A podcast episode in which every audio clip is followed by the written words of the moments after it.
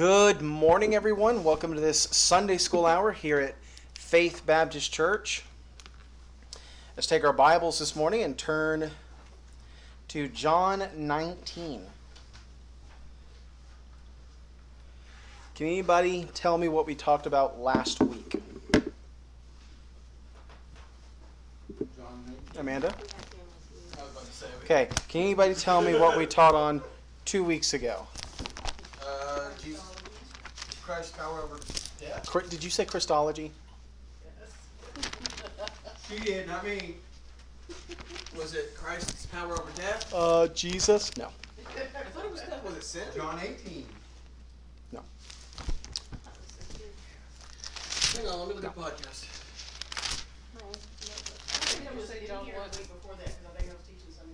Okay.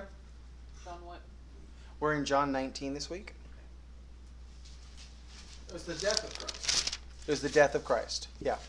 Power over death. No, because that was an actual lesson we taught about Lazarus that you taught. Oh, Yeah. yeah. Maybe that's why I kept sticking in my head. It may be so. Yeah. It's like One I'm can sure hope. this thing got taught. Uh, yes, but can anybody tell me what chapter we were in last week? It was not.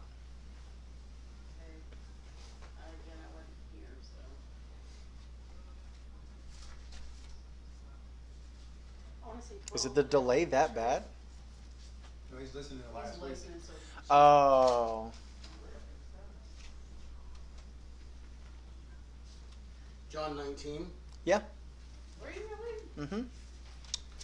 Yeah, because if you read chapter 19, uh, you'll see that it starts with uh, Jesus being uh, scourged. And then it's the story of the cross. So in John 19, we're going to start this morning in verse 38. We need to get that light bulb replaced because it's dark over here. No, no, no, not right now. Just in between services or something. He's going to do it anyways, isn't he? No, you're good. Oh, okay. Let me get ready. Uh, verse 38 is the beginning of the story of the burial of Christ. So when you're talking about the gospel, right, we use that phrase, the gospel. We say, like, uh, we're giving the gospel to the community, or uh, we need to share the gospel with our friends and families and neighbors. That's probably fine. Okay. Was it the classroom? Okay, then it's fine. That's a lot less noise than I used to make in Sunday school junior church. Seriously. We used to have bicycle horns going off. I'd see how loud I could get the kids going. We'd chuck candy in the air. It was a good time. The good old days. I can't wait till we do a vacation Bible school someday. Oh, it's going to be, I- I'm going to have nobody telling me no on stuff. It's going to be epic. There's going to be like pyrotechnics going off. Your wife might have to keep you in check. It'd be like, uh, she hadn't been able to so far. It's been over 10 years. So Kind of want that. be like a giant whale coming out of the sky. Oh, that'd be cool. We need to, Joshua needs to continue to learn about coding things so he can create a program where, I'm actually pretty stinking good at this point. okay, well, when you get to the point where you can create a VR program for like an Oculus or something, Like 10 years. right, where we can create, where we can put people in Bible stories. That would. That's the Virtual, goal. Like the Jurassic Park thing? Yeah, Or- but like for the Bible. That would be really cool. Yeah, like to stand there next to like a an illuminescence Right. that would represent God Oh, okay. as He's creating. How amazing would that be? How soon can we? Uh, evidently, it's going to take him 10 years just to learn how to begin doing that, so it's going to be a while. Uh, but we got so distracted off there. Man, we went on a rabbit trail so far. We didn't even catch Stu, you guys. We just got distracted. Bring it back to John 19. Um, so we were talking about the gospel and what the gospel is, right? So when we're talking about, you know, giving the gospel, sharing the gospel, so forth and so on, what are we talking about? What is it that we're trying to say? The word? The word, yeah, but there's, you know, 66 books in the Bible. Talking about salvation, sure. But when we're talking about the gospel, like we, we learn about the Romans road. Some people will memorize what to go through. I honestly, if I was to ever teach a, a, uh soul winning class, I wouldn't do that. I don't like the idea of you memorizing like a list of things to go through. When I want somebody from our church to do soul winning, I want it to be personal. I want it to be something you fully understand and something that you're passionate about. We were just sitting at the table not that long ago, uh, arguing about the uh, inner workings and uh, technical aspects of the animated world, aka cartoons. You know, and at some point, uh, we were arguing about Tom and Jerry. That's what it was. Uh, and Josh was like, "You're defending a mouse," and the mouse was always mean to Jerry. I'm like, "the the cat was trying to eat the mouse." And at some point, my mom was like, okay, it's a cartoon. And I was like, first of all, it's an animation, okay? And she was like, you know what? Josh was like, you know what? I don't care anymore. Not that important to me, all of a sudden. But that kind of passion, I want soul winners from our church to have about the gospel, right? And what the gospel is, is some people say it's made up of four parts. Most people say it's made up of three parts. And it is the death of Christ. It is the burial of Christ, because that is also important. And we're going to talk about that in a second. And the third part is the resurrection of Christ. And they're all three just as important as the other. To talk about the importance of the, the death of Christ, that's the cross. Right? What we talked about last week, because that was where the blood was shed. Right? That's where the blood comes from. Think about the Lord's Supper we're going to do next week is Easter Sunday. Uh, next week we're taking the cup. What did Jesus say about the cup? He said, "This is the blood which was shed for you." Right? The blood which was shed for you. That is the cross, the pain he endured, the suffering, the, the blood he shed, all that he went through was your punishment. Right? Because those thorns in his skull were supposed to be in your skull. Right? The, that cat of nine tails he was whipped with was your cat of nine tails you were supposed to be whipped with.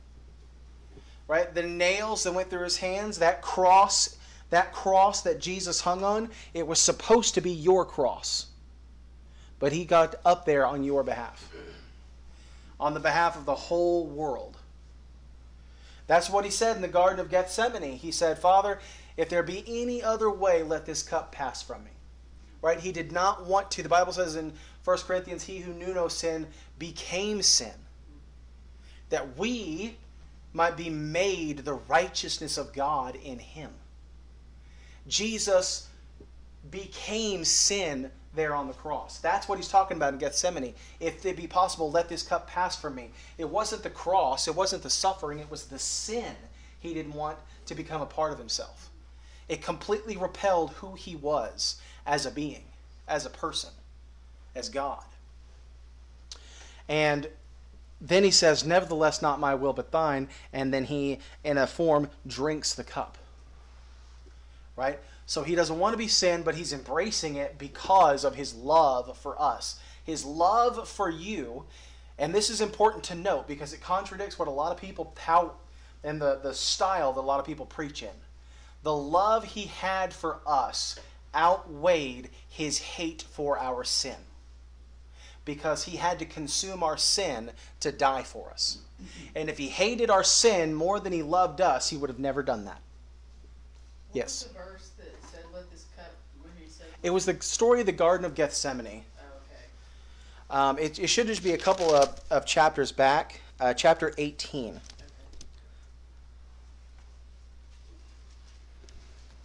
Um, that particular, I think that particular verse is in Matthew. Uh, it'll be toward the end of Matthew, probably chapter 26.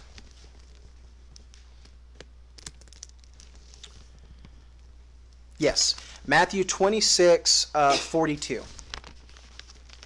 It says, uh, He went again the second time again and prayed and said, O my Father, if this cup may not pass away from me, except I drink it, thy will be done. Okay. And he mentions it, I think, before Yeah, in verse 39, he says, Oh, my Father, if it be possible, let this cup pass from me. Nevertheless, not as I will, but as thou wilt.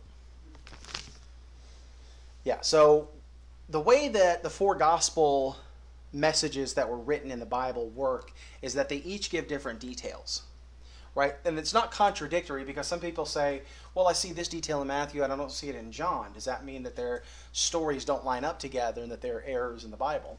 No, that's not what that means. What it means is that Matthew is giving details John just didn't mention. Right? But John is giving details that Matthew didn't mention. And in order to get the full picture of what's happening, you have to read all four accounts and get all the details from all four accounts. Right? And that does take some personal study, but Easter's coming up. So if you're looking for something to study this week, which I recommend you do, might be good to go reread some of these stories and get some of the details you've never seen before. But when we're talking about the gospel, that's what we're talking about. And the resurrection is important because that is him taking our punishment. He was, uh, as Isaiah says, he was wounded for our iniquities. He was bruised. He was uh, wounded for our transgressions. He was bruised for our iniquity. The chastisement of our peace was upon him, and with his stripes we are healed. Right? That's what that was. That was the cross. And then the burial, like I said, we're going to talk about is just as important, and we're going to talk about why. And then the resurrection, obviously, is important, and we're going to talk about that as well.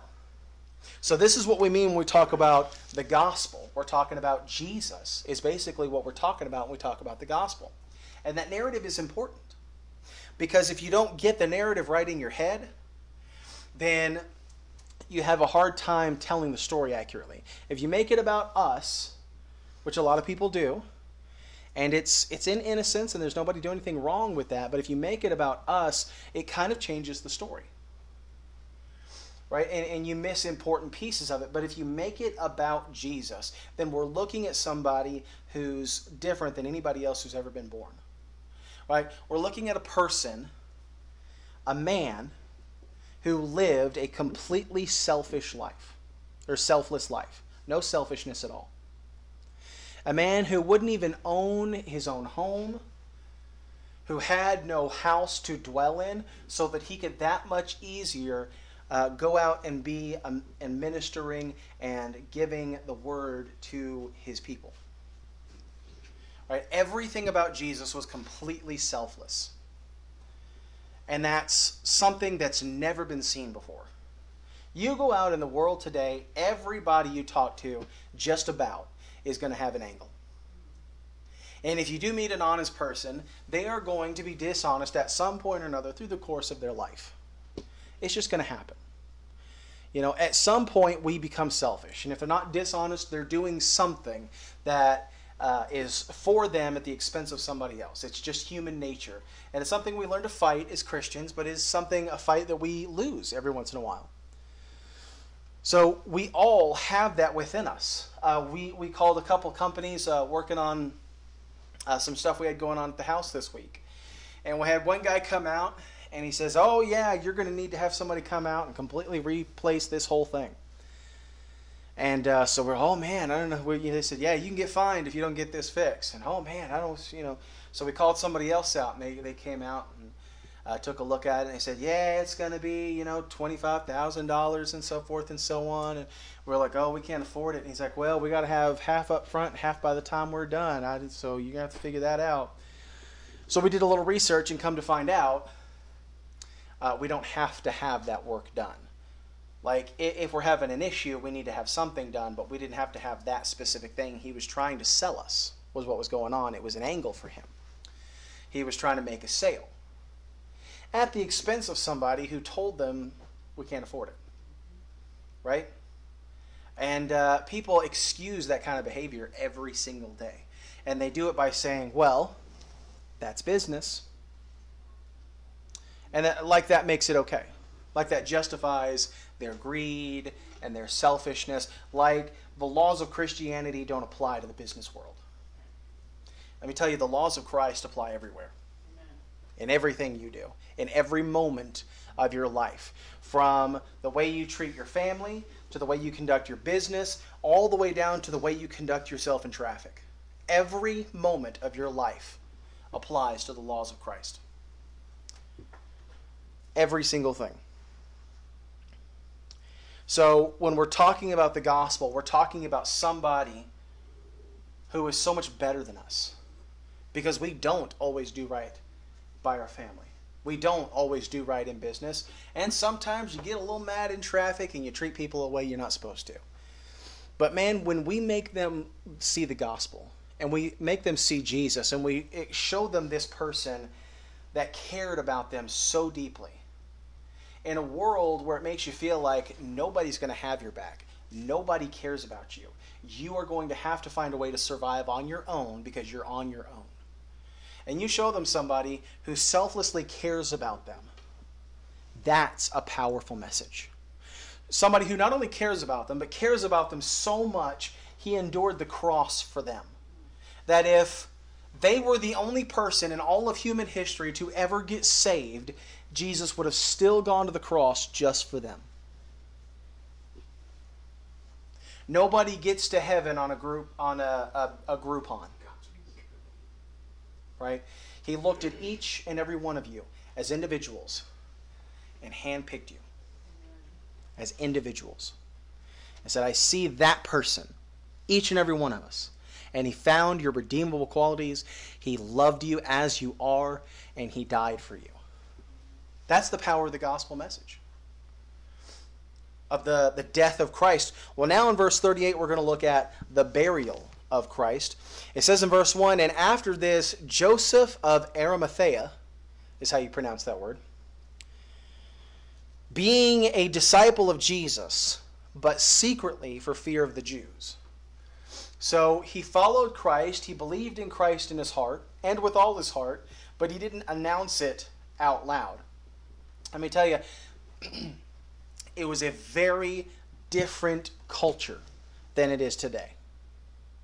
Right? For a man not to announce out loud that he is a believer in Christ was not such a shameful thing as it is in our culture today. For Joseph of Arimathea to say in a large crowd that he wasn't a Christian wasn't like when Peter did it. When Peter did it, he was ashamed of being a Christian. He was embarrassed to be a Christian. But also, he had been following Jesus proudly and boldly, and he was loud and proud Peter. Right? So, for him to be ashamed of Christ is a very different thing than Joseph of Arimathea to be ashamed, to not be ashamed of Christ, but to be a follower secretly. Because for him to be a follower secretly was a matter of survival. You look in the book of Acts and you see where Paul he goes through the list of the things that the Jews did to him when they would catch him and find out that he was preaching the gospel. Uh, he he lists it. He says, uh, "Once was I stoned." They literally stoned him until he nearly died, and some of us, myself included, believe he did die, and the Lord brought him back to life. Uh, he says, Five times received I 40 stripes, save one. You know that scourging we talked about that Jesus endured last week? Paul got that five times through the course of his life. He was shipwrecked. They were uh, on his way to take him to Rome. They were in a big ship. There's quite a story. An angel showed up, and in the midst of a big storm, they thought it was going to crash, and so a bunch of people started jumping ship. And Paul said, Hang on, hang on, I see an angel here. And he's saying, If we stay on the ship, we'll be safe. Amen. Amen. But uh, people started saying, What are you crazy? He jumped off the ship and uh, didn't make it. But those that trusted in Paul's uh, vision of the angel were saved, but uh, they were still shipwrecked, but they made it back alive. Uh, Paul had been through quite a lot for the gospel's sake. Uh, you saw, we talked about last week, we're going to finish that sermon this week, but we talked about last week thriving in harsh conditions, where Peter was arrested and put him in, in a maximum security prison, Roman prison, uh, just for being associated as a Christian and being a follower of Christ. So it was a very dangerous world in which to be a Christian. During the days of Paul, Paul would go before he was a Christian, and it was his job to arrest Christians he would go and bind them, whole families of people, of Christians, and drag them back uh, to Jerusalem, where they would have these whole families of Christians uh, put in the Colosseum and eaten alive by wild lions. And there would be people who would buy tickets and pay for a seat so they could come and watch Christians be eaten alive by lions in a stadium. And if the uh, events were going too long and they had far too many Christians uh, to kill with the lions, they would take some of these Christians and they would put them in cages. They would line the cages around the Colosseum.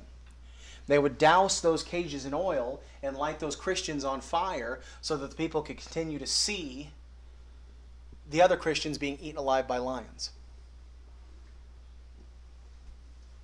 It was a dangerous world in which to be a Christian. So let me tell you something. When we're talking about secretly being a Christian, we're not talking about some A-list celebrity afraid he might lose a couple million dollars out of his 7 billion because he's afraid people might find out he's a Christian. Maybe we need less people walking on stage and slapping people around and more people standing up and saying, I am a Christian and I'm proud of it. The sacrifices we make in our day and age don't hold a candle to the things that our forefathers did for us. We stand on the shoulders of giants today. Some men and some women who gave it all up so that we could be here today worshiping Christ and talking about his burial, talking about his resurrection. People who, if you ever read some of the stories from Fox's Book of Martyrs, it's horrendous, but it's powerful. Man, who I read a story of a, a guy one time who was about to be burned alive at the stake for his heresy of the Catholic Church. Great history the Catholic Church has. And as they as he was about to be burned, he continues to preach about the gospel and he sticks his arm in the fire as the flesh and his arm begins to melt away as he's continuing to preach. Some of these people gave up everything for us. The truths of the Word of God that this church holds to today is not one we do lightly, and it's all thanks to men, like, men and women like them. So, Joseph of Arimathea, he was a Christian, but he was so secretly, and that is why it wasn't such a shame for him to do. And it was also why it was such a, a brave thing for somebody to do when they came forward and did get baptized. They were associating themselves with something that people got killed for. And it was a really brave thing to do.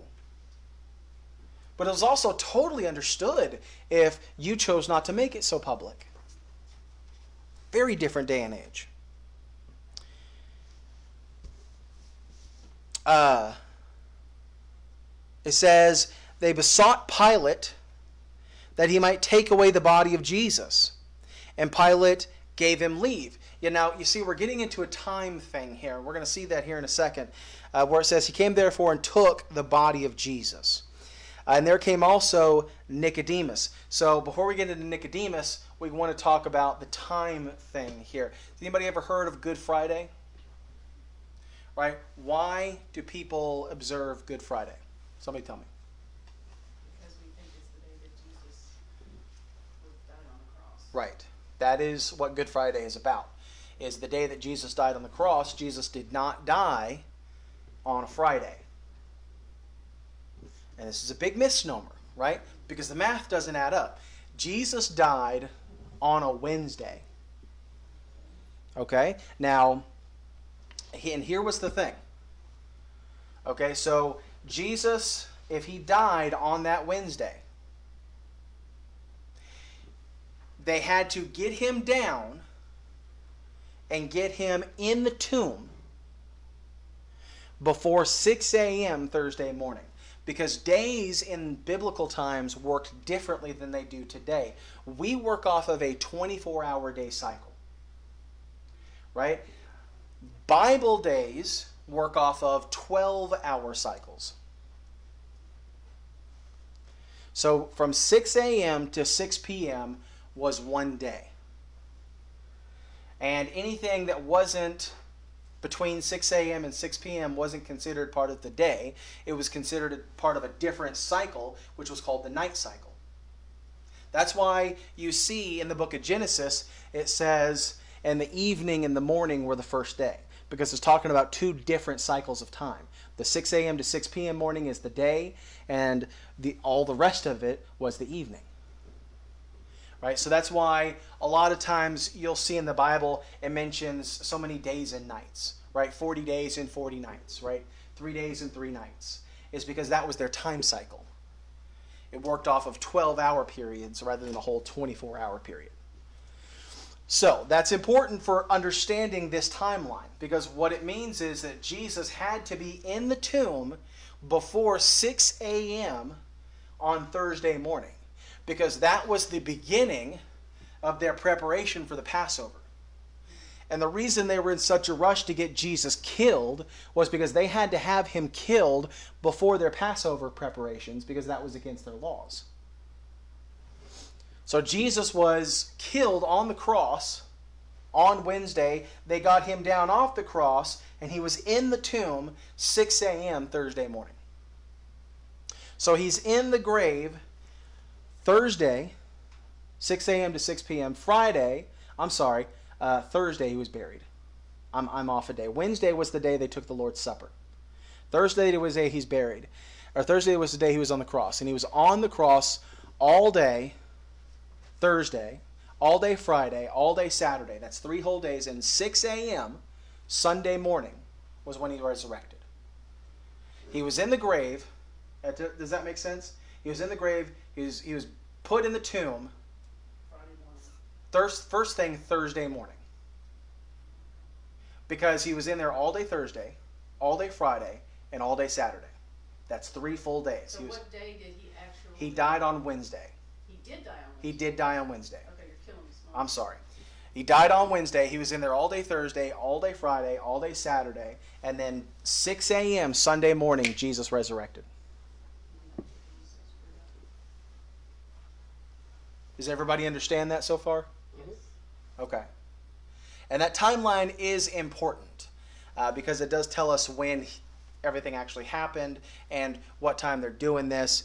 Uh, so that is Good Friday is a bit of a misnomer, but we can appreciate. Like we don't know that Jesus was actually born on December 25th, right? We know it was somewhere within those few days. So he was in the tomb all day Thursday, Mm-hmm. all day Friday, Yes. all day Saturday. Yes. Because it's a 6 a.m. to 6 p.m. thing. So, so long as he was in the tomb by 6 a.m. Uh, Thursday morning, that's your three days and three nights. Right? Uh, he says, For as Jonah was in the belly of the whale three days and three nights, so must the Son of Man be three days and three nights in the heart of the earth. Right? That's your three days and three nights. So we come up and he's resurrected on Sunday. But then we see in verse 39 it says, And there came also Nicodemus. Anybody know who Nicodemus is? He was not the king. A Pharisee and a member of the. Cheater. Hmm. Yes, I was cheating. Okay. Nicodemus is a pretty big Bible player. Anybody know why? I just remember him not being in right with God and God's finger biting on the wall. That was uh, That wasn't that's no, that was an Old Testament story. Okay. Um, that was in the book of Daniel. okay. You see, You're thinking of King Nebuchadnezzar. Yes, that's it. It wasn't Nebuchadnezzar. It was actually the king after him. I think it's King Darius. and all I But can yeah. hear is the Zacchaeus song in my head. Zacchaeus was a wee little man, climbed up in a sycamore tree. Right. Not Nicodemus. I know, exactly. but then every time I think about Nicodemus, I hear Zacchaeus was a wee little man and a wee little. man. Yeah. We're way off on our stories, aren't we? Yes. Has anybody ever heard of, of it's a little peculiar verse, uh, John 3.16? You guys heard of that one? Ma- Yeah. Vaguely. Maybe once or twice? more familiar with John three seventeen. Do you know who spoke John 3.16? Was it Jesus? It was. Do you know who he spoke it to? I'm guessing Nicodemus. Nicodemus. You see, the story goes in John 3 that Nicodemus met with Jesus in secret because he was a Pharisee, and he was a very prominent Pharisee. He was a very important Pharisee of these group of people who grew to really hate Jesus. Nicodemus wasn't one of those that really hated Jesus. He's really kind of actually started to believe in Jesus. But he didn't want the other Pharisees to know because, as we said, he's a prominent figure. So he was a little bit like Joseph of Arimathea. They were both secretly Christians. They were, let's call them closet Christians, shall we?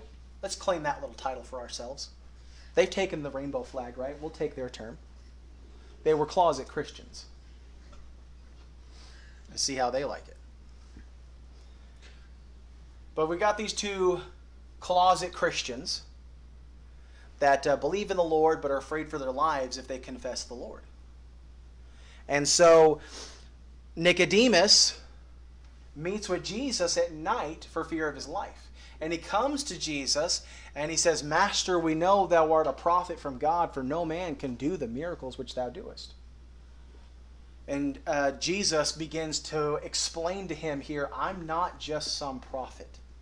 That's when he begins to explain who he is. And as he's explaining who he is and explains to him about salvation, we come to John 3:16.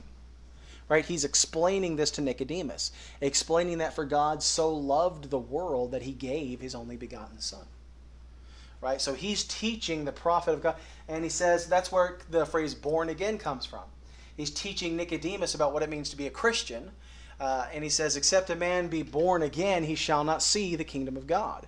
And Nicodemus is confused by this. He says, How can a man be born when he's old? But I crawl back into my mother's womb the second time and be born again? That'd be awkward. No. And Jesus says, That which is born of flesh is flesh, and that which is born of spirit is spirit.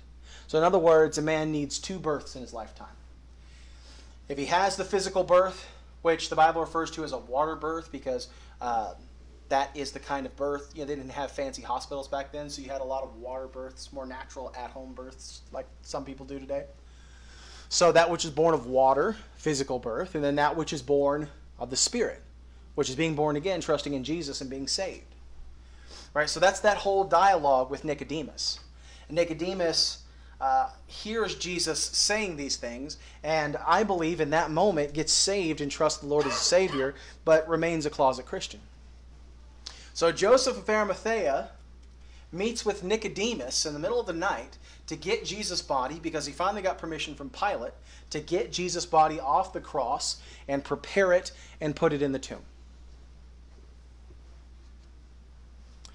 And so we see it says, There came also Nicodemus, which at first came to Jesus by night, and brought a mixture of myrrh and aloes, and a hundred pound weight. So, and this is also important as well, uh, because Nicodemus is coming with a mixture, it says, of myrrhs and aloes. And they didn't have uh, the technology we do today to prepare bodies for burial right? Because there's a whole process that you have to go through when you prepare a body to be buried, um, to make sure that you know different fluids and so forth are tended to, and it's a it's a whole disgusting process I won't go into this morning.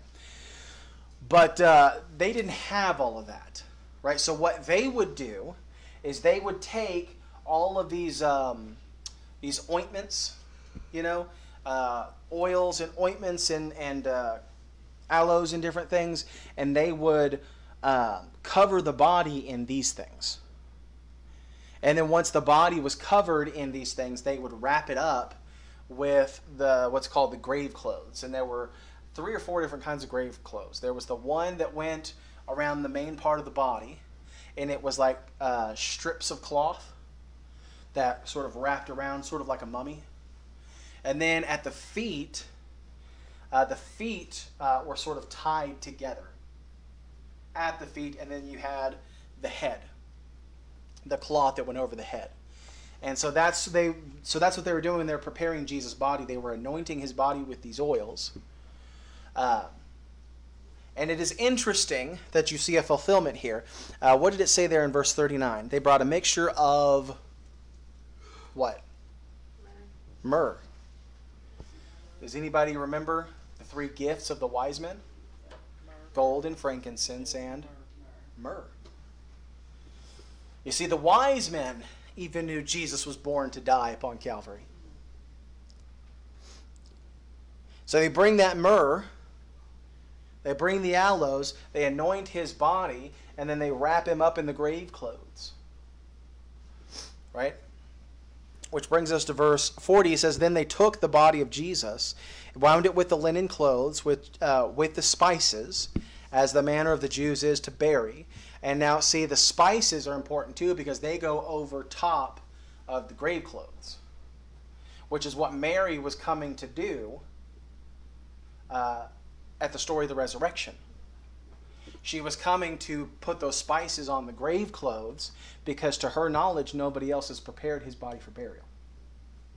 She does it because remember, they're closet Christians. Nobody knows about them.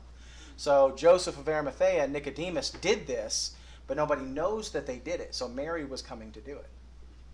So they put the spices on the body, as it says here uh, in verse 40. It says, Now, in the place where he was crucified, there was a garden and in the garden a new sepulchre where was never a man yet laid.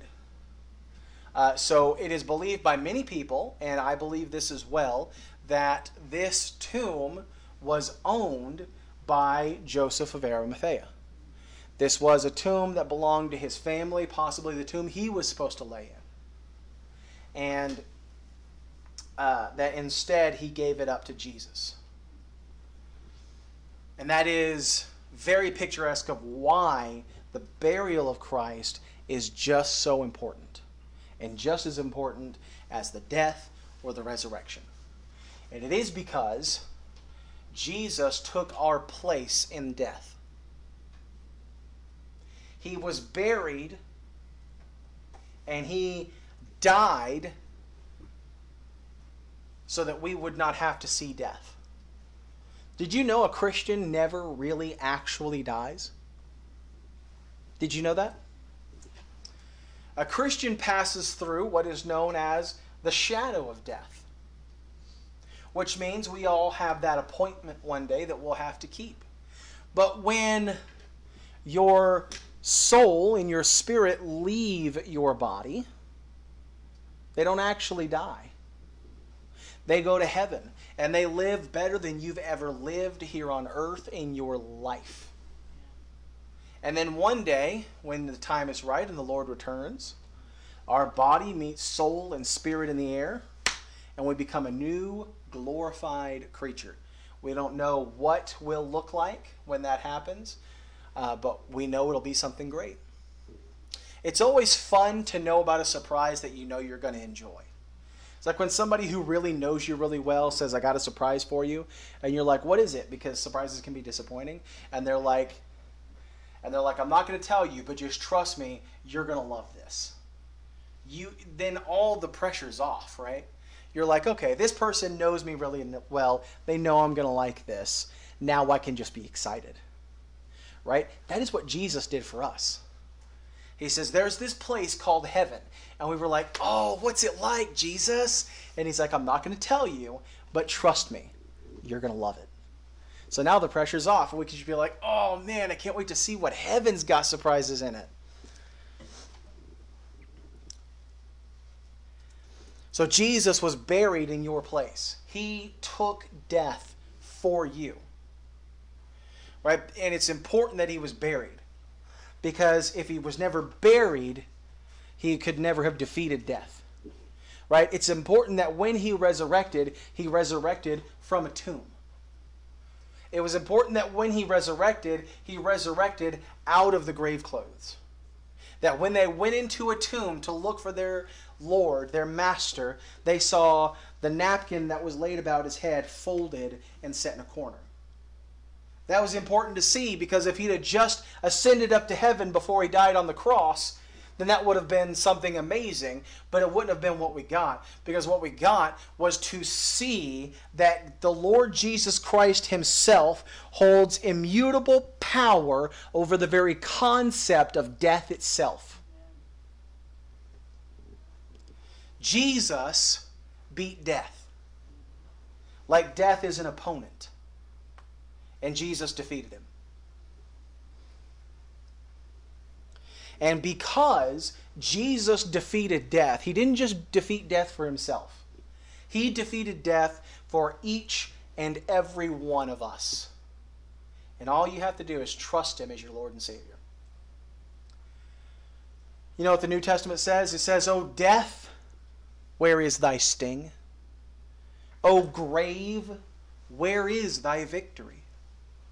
Because when a Christian dies, death does not take hold of them, the Lord does. You imagine how frustrating that must be for death? He's walking around in his hooded cloak and his scythe. He's walking around, he comes up to a Christian's house and they're about to die, and he says, I've got me one. And then Jesus says, Nope, that one's mine.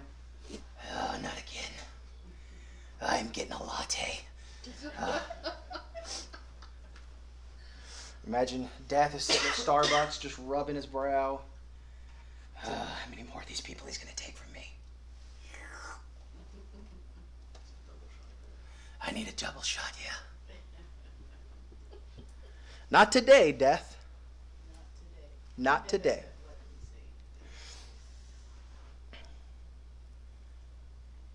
It says uh, in verse 41 that this tomb uh, in this uh, new sepulchre was never a man yet laid. There's a really cool uh, tour you can take. A couple of friends of mine from seminary went on. They went to the, the Holy Lands, they went to Israel, and they did this tour where you can go to the empty tomb. You can actually go and see the tomb that Jesus was laid in. And they do this scan. They have machinery nowadays where they can do a scan in the tomb and it'll show if ever there was a decaying body in the tomb. Nothing. Never a dead body in that tomb.